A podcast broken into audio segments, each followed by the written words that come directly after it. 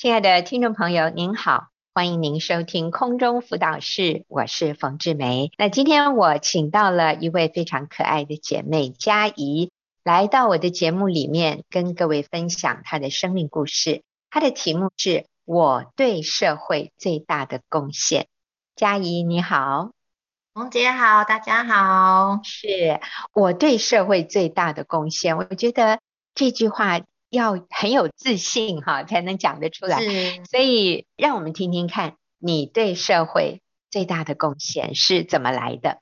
是，我觉得能在家亲自带孩子、陪伴先生，就是对社会最大的贡献。在家亲自带孩子、陪伴先生，就是对社会最大的贡献。我想这句话啊，这个背后的价值观可能。不是所有的女性都可以立刻认同的。佳怡，你自己也经历了一个过程，你跟我们说说看这个过程。是的，好，九年前我生了老大，休完产假后，我迫不及待的回去上班，把两个月大的儿子交给了我的婆婆照顾。三年后，我又生了老二，为了继续上班，我请婆婆帮我带小儿子。然后将不到三岁的大儿子送去了幼稚园。那有一天，我坐在办公室的电脑前，我的脑袋一直想着，早上为了赶上班，对儿子大吼大叫，我觉得好后悔。此外，我的脑海中也会不时浮现小儿子稚嫩的脸庞。忽然有个声音就问我自己，为什么我要坐在这里看电脑荧幕，而不是在家看儿子？为什么要等待老板的召唤，而不是回家回应家人的需求？我的先生和孩子都如此的需要我，但我却选择把老板和工作摆在第一优先。于是我决定听从一位基督徒姐妹的建议，放下了职场的光鲜亮丽，并申请加入学员妇女小组。而这位姐妹她相信学员小组给全职妈妈很大的支持。是。我想佳怡心里面的这样的一个交战啊，或者一个冲突啊，也可能是很多职业妇女坐在电脑前面，她们里面会有的一种拉扯。其实我们都非常爱孩子，同时我们也很热爱我们的工作，所以这两者我们一定要做一个选择。你说家庭工作同时兼顾，那常常一个结果就是。蜡烛两头烧，然后我们精疲力竭哈，尤其是孩子还住在家里这样的一个阶段里面，所以我所谓孩子住在家里，就是从出生一直到读大学以前呢。你知道这些孩子甚至进入青少年了，我们发现他们还是非常需要妈妈的陪伴、关注和了解。好，所以佳怡这个时候就选择了。辞掉工作，我想这是非常需要勇气的。可是回到家也并不代表一切就都风平浪静。其实回到家有不同的一种挑战呢。那佳怡，你说说看。是真的，回家担任全职妈妈，其实对我最大的挑战就是要保持情绪的稳定。每当我接到老师传讯息跟我说今天儿子怎样不乖，我心里就会有浓得化不开的沮丧、气愤，还有羞耻。我忍不住去想，我都已经牺牲这么多了，你为什么不乖一点呢？我的付出好像都是白费功夫，我还不如回去上班算了。但是在小组中，我学习到了妈妈要给孩子无条件的爱和大量的陪伴。我的付出只是做我该做的事情，而不应该期待孩子。有对等的表现来回报我，于是我学习去信任孩子，也接纳现在他可能还做不到。在这几年全新的陪伴下，我看到了孩子被建造出闪闪发亮的安全感，还有自信。呃，我好喜欢刚才佳怡这么诚实的说出全职妈妈心里常常会有的一种情绪，就是沮丧、气愤，甚至。羞耻感，意思就是我们的孩子的表现不如预期，我们里面就很怄哎，觉得我都牺牲这么多了，你为什么还表现得这样让我失望啊！好像当我们牺牲了工作，牺牲了收入，我们回家带孩子，这个孩子应该就会懂事，应该他就懂得报恩，呵呵，应该就更配合一点啊，所以心里会有沮丧、气愤，甚至羞耻。我觉得是每一个妈妈。都会认同的一些感觉哈，但是佳怡你说，在这个时候你学会了一个重点，就是我的付出只是做我该做的事，而不应该期待孩子有对等的表现来回报我。哦，这个提醒好重要哦。好，所以你就愿意继续的不求回报的。来付出，那你后来真的是有看到一些成果？是真的，因为有一次小儿子的幼稚园老师说，他有一天带班上的孩子看一本绘本，内容是描述一位母亲和他孩子一生的相处，从婴儿时期的劳碌、青春期的叛逆、成年后的疏离，到最后母亲年老过世。当老师询问心得的时候，只有我的小儿子，他举起手，而且还哽咽地说：“这本书在说，不管你长到几岁或做错什么事情，妈妈永远都会爱你，都会原谅你。”嗯，然后我的大儿子呢，他非常热爱球类运动，这学期他进入了学校的网球校队。我其实很担心他在校队的竞争之下会有挫败感。但是他跟我说哦，他说：“妈妈，我知道我打得没有很好，但是我觉得打网球好快乐哦。所以就算我会被淘汰，我也要尽全力打到最后那一天。”嗯，我真的非常的感动。儿子的自信不是建立在他要赢过别人，而是他能够完全投入，享受在他的兴趣之中。我觉得他知道自己不是样样都好。但是还是如此的被爱着，所以他清楚自己的价值，也很有安全感。我发现我的孩子他们非常信任爸妈给他们的价值观，所以进而愿意去约束自己，去做到该做的以及正确的事情。例如，他们选择不讲脏话，而且耐着性子去完成功课还有考试。还有更重要的，他们不会随波逐流去排挤别人。啊，听到这里，真的已经看到佳怡你对社会最大的贡献，就是你的孩子他们非常清楚自己的价值，他们也信任爸爸妈妈给他们的一些价值观，所以他们可以自我约束，去做该做的和正确的事，选择不讲脏话，耐着性子完成功课及考试，还有不随波逐流。去排挤别人，所以其实我们在家里亲自养育自己的孩子，就是让他们有安全感，还有正确的价值观，以至于这个孩子他的人生会是以这样的一个正确的根基为他人生最重要的基础。那他在遇到挑战，遇到别人甚至排挤他，或者要他跟着一起去排挤别人的时候，他能够有力量来抗拒身边的人给他的压力，他可以坚持做对的事。我觉得这是无价的，这真的是一个母亲可以给孩子最最重要的人生基础。所以你说这是一个母亲啊，或者我们说全职妈妈。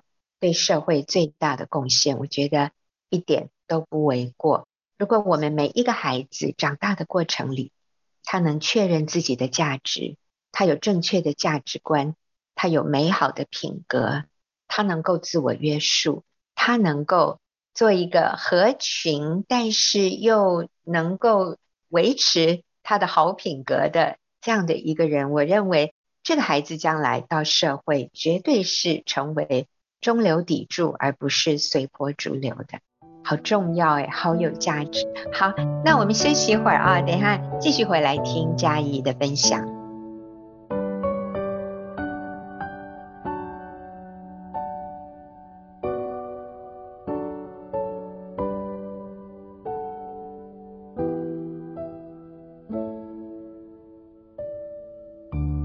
朋友，您现在所收听的是空中辅导室，我是冯志梅。今天我请到佳怡姐妹跟我们分享她的生命故事，题目是我对社会最大的贡献。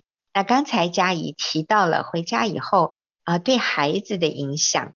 我想佳怡，你回家以后对你们的夫妻关系应该也有很大的帮助，是吗？是，没有错。在全新回家之后，也让我真正了解经营夫妻关系的重要，更改变了我看先生的眼光。我的先生他是经营广告媒体公司，工作时间很长，生活作息也不规律。我们不能像其他家庭一样在假日安排旅游啊。然后我也常常一个人要在家顾小孩，就连我家老二快出生的阵痛当下，都是要我公婆送我去医院的。嗯，以前我会怨恨的想说，为什么先生他总是以工作为第一优先？我和孩子难道不重要吗？还是因为我乖乖的全职在家，所以让先生觉得他不用顾家呢？但是在小组里一次次的真理浇灌下，我发现先生非常顾家，而且他是一个心地善良又有肩膀的好先生、好爸爸。嗯，先生呢，他很宠我哦。只要我向他求救，他就会像超人一样出现来拯救我。像是家里突然出现大蟑螂的时候，先生再累，他也会帮我打完小强，他再回去补眠。当我的儿子们调皮捣蛋，让我快要崩溃的时候，先生他就会接手来帮我管教儿子，说：“你们不要欺负我的老婆哦。”还有记得啊，有一次。冬天我得了肺炎，必须住院。那个时候在垦丁拍片的先生，却二话不说，立刻开车回台北照顾我。嗯，有一次我陪先生参加他和朋友们的聚会，就有人亏我老公说：“哎，你最近好像发福不少哦，啊，你老婆都不会嫌弃你哦。”这个时候我立刻抓住机会，深情地望着我老公说：“老公。”在我眼中，不论你是胖是瘦，都是我最帅的好老公哦。哇哦！那时候在座的朋友们一阵哗然。当时我的老公他是呵呵呵的笑着，但是呢，我想他一定超级爽的，非常有面子。嗯，那我相信其实就是这些年我对他的敬重顺服、全心仰慕，已经成为他生命中最大支持的力量。是，我真的相信佳仪你所说的啊，尤其你先生他的工作比较是在媒体里面的哈，这样的一个圈子是特别看重外表的。当你公开的说，老公不论你胖瘦，都是我最帅的好老公，我觉得男人好需要这样公开的让别人知道他的老婆多么欣赏、仰慕、佩服他哈。哎，其实佳怡你好聪明哦，嗯，这种机会还 还不是那么容易有啊。那我想你在当下这样做啊，真的是给你老公啊太有面子了啊。我想这种也没有办法事先对稿的哈，就是你要当下，而且我相信你啊身边的朋友看得出来你是真心的，你不是在演戏啊。这样也能够帮助一个男人在外面拒绝试探诱惑，也让他的心下了班以后就归心似箭，因为家里有一个这么爱慕他的美女等着他哈。我们的佳怡也真的是大美女。好，所以你加入妇女小组，现在已经有五年多了啊，不仅仅是你的家庭得到祝福，其实你的原生家庭的姐妹。也得到很大的帮助，你说说看。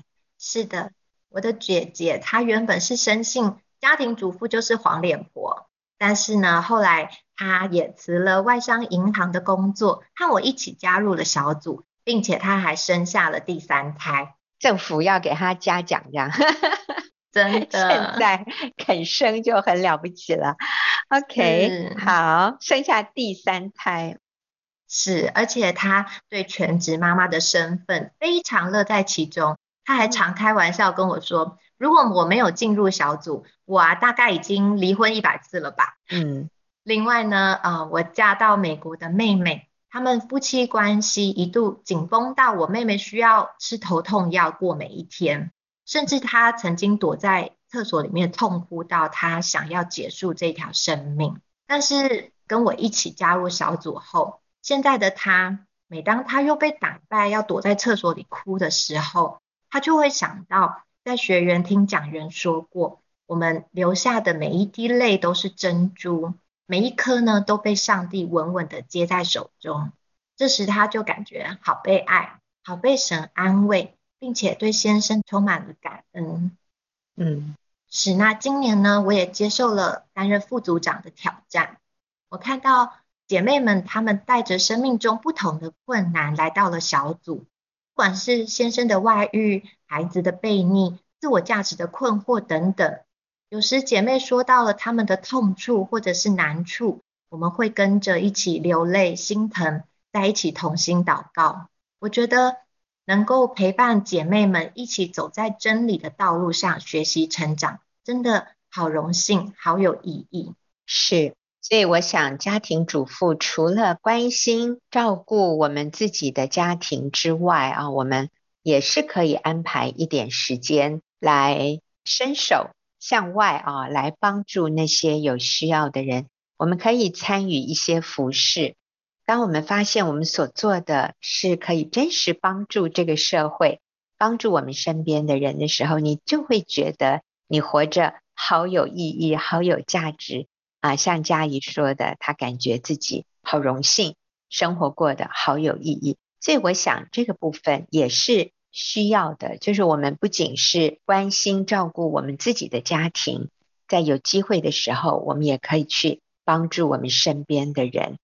其实我还要请佳怡分享，有一次你接到市政府的民调电话啊，你跟我们说说这个经历。是有一次呢，我在家里面接到了突然一个市政府的随机的民调电话，呃，问完的之后，他问到我的职业，我就说。我全职在家，对方就质疑我说：“你刚说你的学历是念到硕士，可是你现在却待在家里，怎么你不出来工作贡献社会呢？”虽然当时我觉得他有点唐突，但是我立刻回答他：“能亲自在家带孩子、陪伴先生，就是对社会最大的贡献。”嗯，哦，我要给你拍拍手。嗯、好，这就是我们今天的题目。能在家亲自带孩子、陪伴先生，就是对社会最大的贡献。是的，因为曾经的我也是不明白女人在家的价值，但是现在呢，每天早晨我可以看着孩子快乐的上学，放学后接他们回来，听他们叽里呱啦的分享，以及先生深夜回到家，他用满足、用满意的表情。来独享我为他准备的煲汤、甜汤，还有水果。我知道这些美好的时刻都是神为我们妻子与母亲所设立的独一无二的财宝。我真的只遗憾我没有更早回家挖宝。我也期待还没有回家的姐妹也能赶快一起来体会这样的美好。哦，是。真的，我在想那个市府做民意调查的人哦，她是女性吗？是女性。哦，是。哦，我想她真的很不解，为什么你会做这样很少人会做的决定？但是我相信，当你这样回应她的时候，她也有受到你的这样的一种价值观的冲击和影响啊。当她发现，哇，我今天。竟然还遇到一个待在家做全职妈妈，但是很快乐的一个女人哦，那可能我也该考虑考虑，是不是啊？这也是应该我选择的一个方向。我想，就是因为今天许多的家庭主妇给人的一个刻板印象，就是她很不快乐，他没有成就感，他不被感激啊。就像佳怡的姐姐说的，黄脸婆。再也不注意自己的打扮，很与社会脱节啊！啊，其实我认为这些都不是正确的一个家庭主妇给人的印象。我们认识很多非常满足、非常喜乐，而且在当中觉得自己过得很有价值、很有意义，而且我们也是我我觉得我们不是追求外表的美貌，但是我们仍然可以把自己打扮得整整齐齐、赏心悦目，让别人跟我们在一起的时候觉得很舒服、很轻松，没有压力。然后我们可以专注的陪伴孩子、陪伴先生，让他们回家的时候看到家里是整理过的，餐桌上是有食物的，冰箱不是空的。是有人在照顾这个家的，我觉得这真的是给全家人好大的安全感，好大的依靠。所以我对社会最大的贡献是什么？就是我能够安心的在家陪伴先生，陪伴孩子，让他们能够稳定、有安全感的成长，让他们快乐的成长，也让我先生没有后顾之忧。这真的是一个全职妈妈给社会。最大的贡献。我们要休息一会儿啊，等一下呢，我要提一个问题给佳怡，我就代替听众来问佳怡一个问题，就是对佳怡，你很享受做一个全职妈妈，可是我觉得我不喜欢做家事，我手很笨呢，哦，我不像你手那么巧，还有我带孩子，我很没有成就感，我觉得很烦。我带孩子，我真的觉得好挫折、好沮丧，我都快得忧郁症了。所以可能做全职妈妈不合适我耶。好，那其实我觉得也有很多人有这样的疑问。等一下，我们就要请佳怡来回答我们。我们先休息一会儿。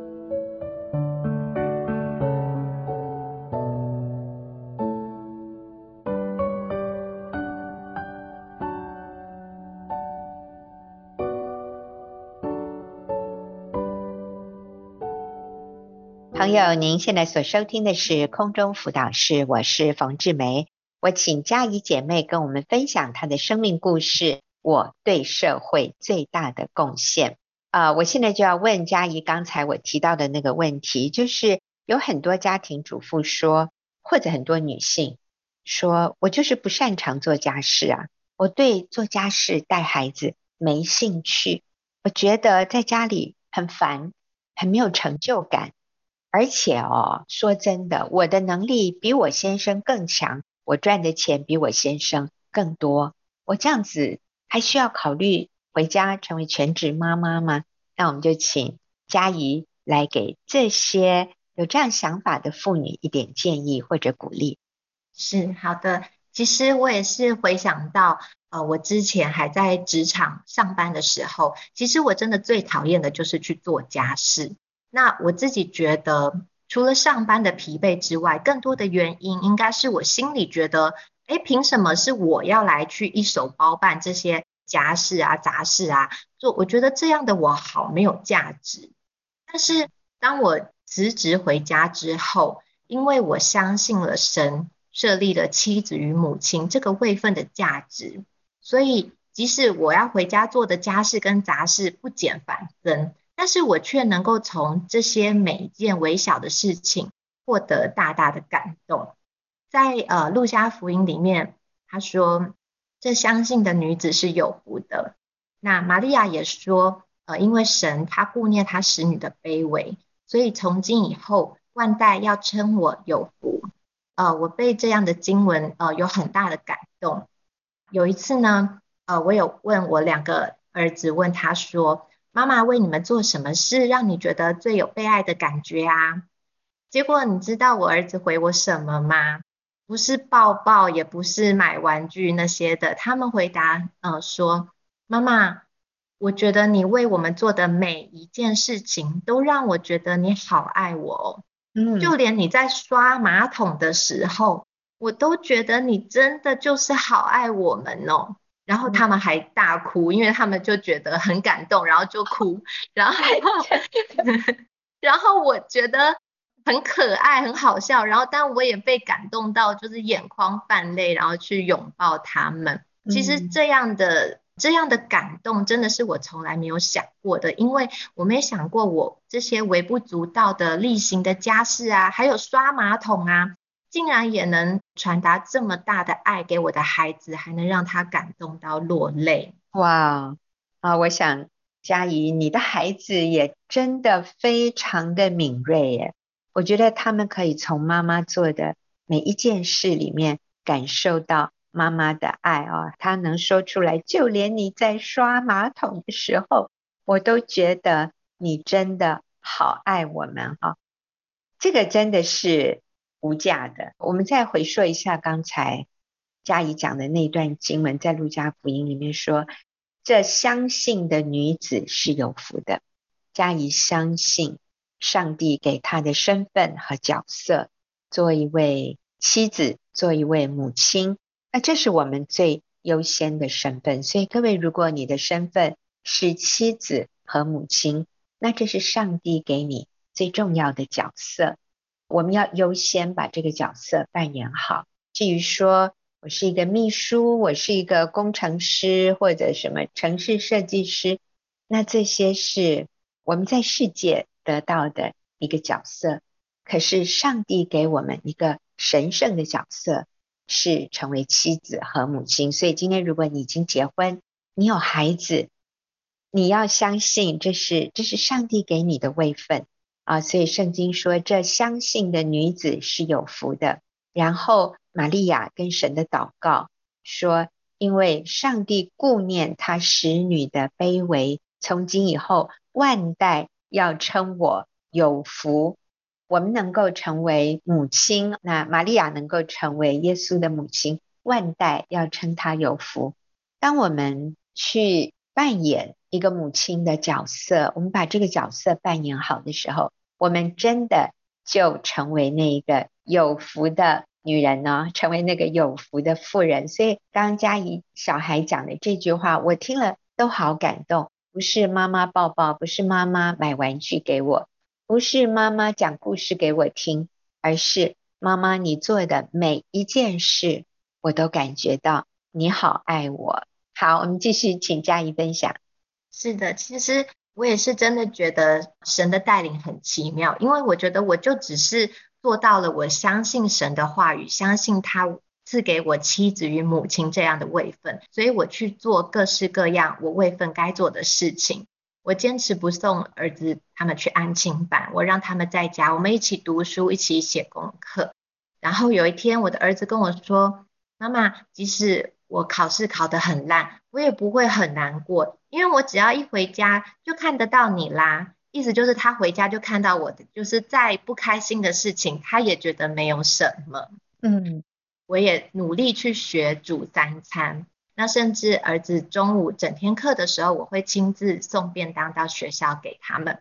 那我的儿子他会一脸骄傲的回家跟我分享说：“妈妈，每一次我打开便当吃的时候，都会有一堆同学围过来看我今天吃什么耶。”是啊，好幸福。嗯。是，然后呢，我也很努力去学着做每一件家事。我知道我的老公他比较要求干净整洁，所以除了白天清洁之外，我会在睡前再去把全家的地板吸尘一次。因为我先生比较晚回来，我想要让他回来的时候一进门就是干净整齐的样貌。渐渐的，其实我也发现我老公。反而他看到我要去丢垃圾的时候，他就会抢先说：“给我，给我，我去丢就好。”后来他是直接跟我说：“老婆，你把要丢的垃圾以后都放在玄关门口，我回来晚上帮你丢就好了，你不用自己去丢垃圾。”好体贴的男人呐、啊，嗯，是是，哎，刚才你提到你的小朋友啊，说就算我考试考得很烂都没有关系。只要我想到我回家能够见到妈妈了，我就很开心哈。我觉得很多小孩是相反，考试考得很烂，最怕的就是回家会见到妈妈，因为妈妈会因为他考得不好而责备他，而处罚他。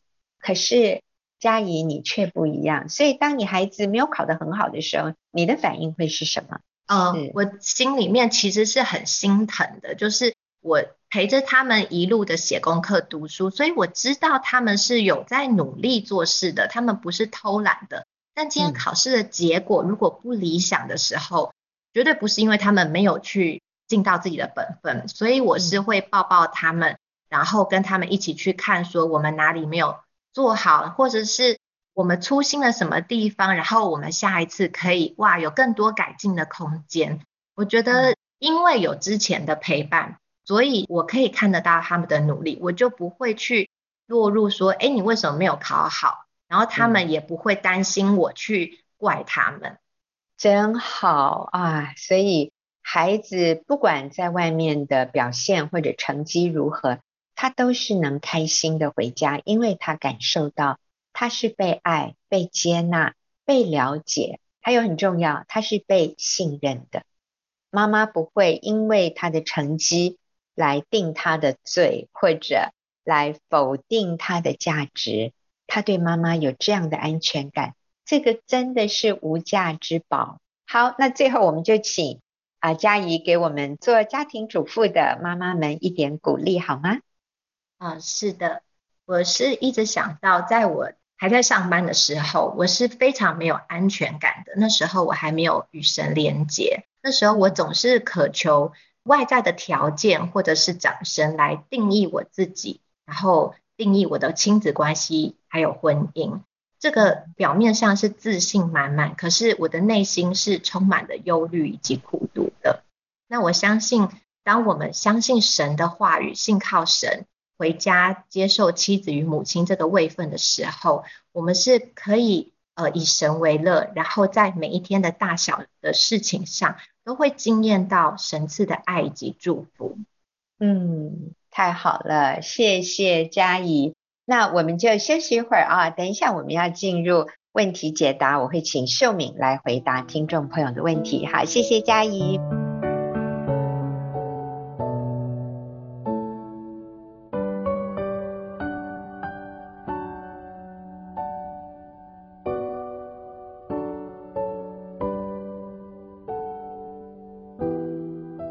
朋友，您现在所收听的是空中辅导室，进入我们问题解答的时间。我请秀敏来跟我们回答一题听众朋友的问题。秀敏你好，呃，冯姐好，好，那我很快的说一下，这位姐妹她说，我是二婚，我的先生有被害妄想症，先生的孩子重度自闭症，那先生的家人很怕我要继承先生的家产，那我们现在最大的问题是。每个月我们要付高额的房贷，还有生活费，那先生付不出来，请问我要如何经营这样的婚姻与家庭呢？哇，听起来好像好多问题哦。好，所以请秀敏帮我们抽丝剥茧一下。嗯，是，呃，我想听起来真的是呃问题困难重重如山，真的是好像很大问题。嗯但我想很想肯定这位提问的姐妹，就是问题这么多，但是她先想到的不是说问题这么大，我干脆放弃婚姻好了，而是她是来寻求帮助，如何经营婚姻，我觉得很棒。那我想，呃，通常我们遇到这么大的、这么深的、很重的问题的时候，我们通常会想要先解决问题，好像问题解决了，我们的生活、我们的人生就平安了。但是，我想最重要的，其实最重要的是，我们先来认识耶稣，认识他的爱，与他的爱连结。当我们真实的来认识他的爱，与他的爱连结的时候，往往虽然问题还在，但是就有能力去面对，就有从神来的智慧去面对。所以我想先建议这位提问的姐妹先来认识基督，认识耶稣的爱。是，认识耶稣的爱哈。那我也要说的是，这位姐妹你已经进入婚姻了啊。那你问的问题里面就是。我要怎么样经营这样的婚姻与家庭？我先生有被害妄想症，他的孩子有重度自闭症，然后就是婆婆和小姑都不信任我，都防着我。这样听起来好像真的是一个好困难的一个生活哈。那我想这些事情应该在你结婚以前就有看到一些蛛丝马迹，可是你。仍然选择进入这样的啊第二次的婚姻，我想我们进入婚姻不外乎就是我觉得跟着这个男人，或者我跟他结婚，我会有我想要的幸福。所以，我们是带着我进到这个婚姻里面，我可以得到什么这样的一个心态进入婚姻。可是，上帝设立婚姻没有错，我们在婚姻里面会有幸福。但是，这个幸福里面很重要的一个元素，是要我们愿意舍己，愿意放下自己。就是我可以做什么？来让我的先生感受到被爱、被了解、被接纳、被肯定。你这里说先生有被害妄想症，那就代表他可能比较没有安全感，他比较容易怀疑别人啊。我们看到他的孩子有重度自闭症，这个爸爸好辛苦哦。所以我相信你，既然进入这个婚姻，上帝也给你一个。很重要的功课，但是我相信上帝会赐给你能力，他赋予你能力，可以去面对这样的挑战。就是我们要怎么样爱这一个有重度自闭症的孩子？我想是不容易的。但是我认为你在结婚以前，你应该也知道他有这样的一个孩子，所以我们求主来帮助我们，让我们可以去爱这个孩子。然后也给先生安全感，就是我嫁给你，不是要来捞你的好处，不是要来抢钱，我不是要来继承你的家产，而我是愿意用无条件的爱与接纳来爱你，爱你的孩子。那我认为这个是不容易的功课，但是当我们愿意这样做的时候，你会惊艳到上帝赐给你能力。还有，你会感受到你活着是有意义、有价值的。秀敏是不是也还可以有什么来鼓励这位女士的？是，我觉得真的那个真正的爱，嗯，永远不是为我们自己，那个为我们自己的爱不会喜乐。真的，就像冯杰刚刚讲的，当我们愿意付出。愿意去呃成为别人的祝福的时候，你才会感受到真正的爱。所以我想也是鼓励这位进入二婚的姐妹。其实我身边有一个这样的例子，就是嗯，她也结婚很多年了哈，二婚很多年了，是是二十多年了。那夫妻双方都是二婚，其实我们经营一个不是二婚，就是正常的一个婚姻，都有很多的。问题很多的差异，很多的需要磨的地方哈，真的二婚是加倍的困难，所以我常常跟我这个身边这个姐妹讲，我们要接受，因为这是一个嗯我们自己所选择的一条路，我们要接受这些里面的困难，呃，就是成为先生的帮助者。刚刚这边也提到说有负债，很多的负债，那我想真的就是跟先生站在同一条线上，跟先生表达我愿意跟你同赴艰难，跟他一起，我们一起来面对，成为先生的帮助者。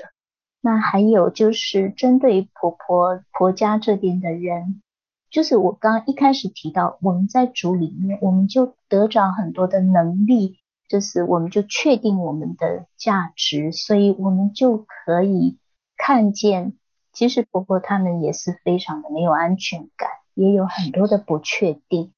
就是看到人基本的需要，就是需要被肯定、被爱、被尊荣、被接纳，还有给予安全感、给予价值感。所以我想先来让主的爱充满的时候，我们就有能力付出。就有能力看见别人需要什么，所以啊、我想只要我们信靠主，我们可以成为这个家族的祝福，祝福的来源。我们是给予祝福的，不是那个好像困难很多，然后我们成为受害者，我们成为那个好像我们被问题压垮，我们无能为力，彼此撕裂、彼此对立的一个关系。所以我相信，只要愿意。神会帮助你成为祝福的出口。是，所以我们结婚不是来捞好处的，我们结婚是来付出的，付出爱，然后也学习成长，成为一个那个容量更大的人。我们懂得怎么去接纳，怎么去包容，怎么去饶恕啊，然后去等候对方的成长。那但是我们自己呢，我们也要愿意成长，成为一个更能够付出爱的人，真好。好，我们要谢谢秀敏，也谢谢听众朋友的收听，我们下个礼拜再会。